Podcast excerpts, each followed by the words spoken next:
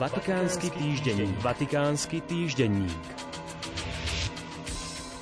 Včera oslávil emeritný pápež Benedikt XVI svoje 95. narodeniny.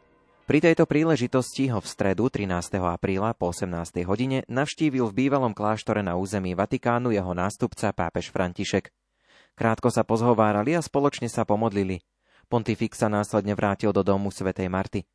Benedikt XVI sa vzdal úradu rímskeho biskupa v roku 2013, odkedy žije v ústraní, pričom ho odvtedy pápež František pravidelne navštevuje.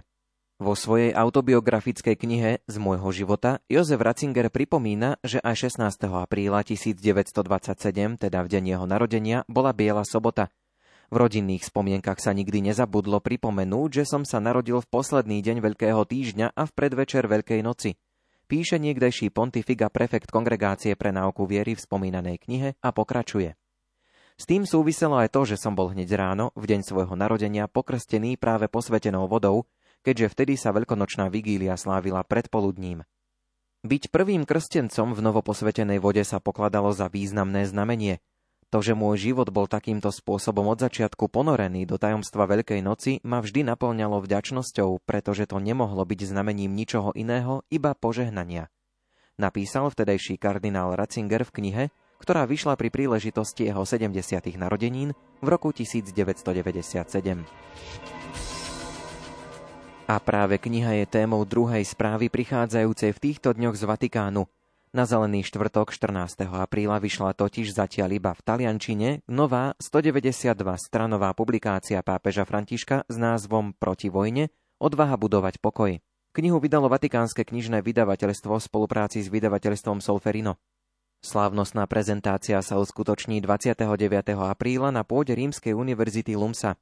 Vystúpia na nej štátny sekretár Svetej stolice kardinál Pietro Parolin a bývalý politik Romano Prodi, niekdajší predseda talianskej vlády a emeritný predseda Európskej komisie. Vatikánsky rozhlas priniesol niekoľko úriokov z tejto novej knihy, v ktorej pontifik venuje svoju pozornosť téme vojny. Tá podľa neho nie je riešením. Vojna je šialenstvo, vojna je monštrum, vojna je rakovina, ktorá sa živí sama sebou a pohlcuje všetko. Ba čo viac, Vojna je svetokrádež pustošiaca to, čo je najcennejšie na našej zemi, teda ľudský život. Nevinnosť tých najmenších, krásu stvorenia. Vojna všetko prekrúca, je čistým šialenstvom. Jej jediným cieľom je ničiť a rozvíja sa a rastie práve prostredníctvom deštrukcie. A keby sme mali pamäť, nevyvíjali by sme desiatky, stovky miliard na zbrojenie, na zaobstarávanie si čoraz dokonalejších zbraní, na zväčšovanie trhu a obchodovania so zbraňami, ktoré končia zabíjaním detí, žien a starých ľudí. Pápež ďalej pripomína, že vojnu ešte prv, než sa dostane na frontovú líniu, treba zastaviť v srdci. Prv, než bude neskoro, treba vykoreniť nenávisť do srdc.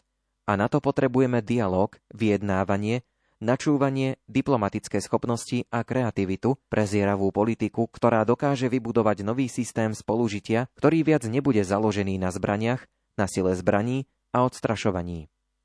Vydanie tejto jeho novej knihy má priamu súvislosť s aktuálne prebiehajúcim vojenským konfliktom súvisiacim s napadnutím Ukrajiny zo strany Ruskej federácie.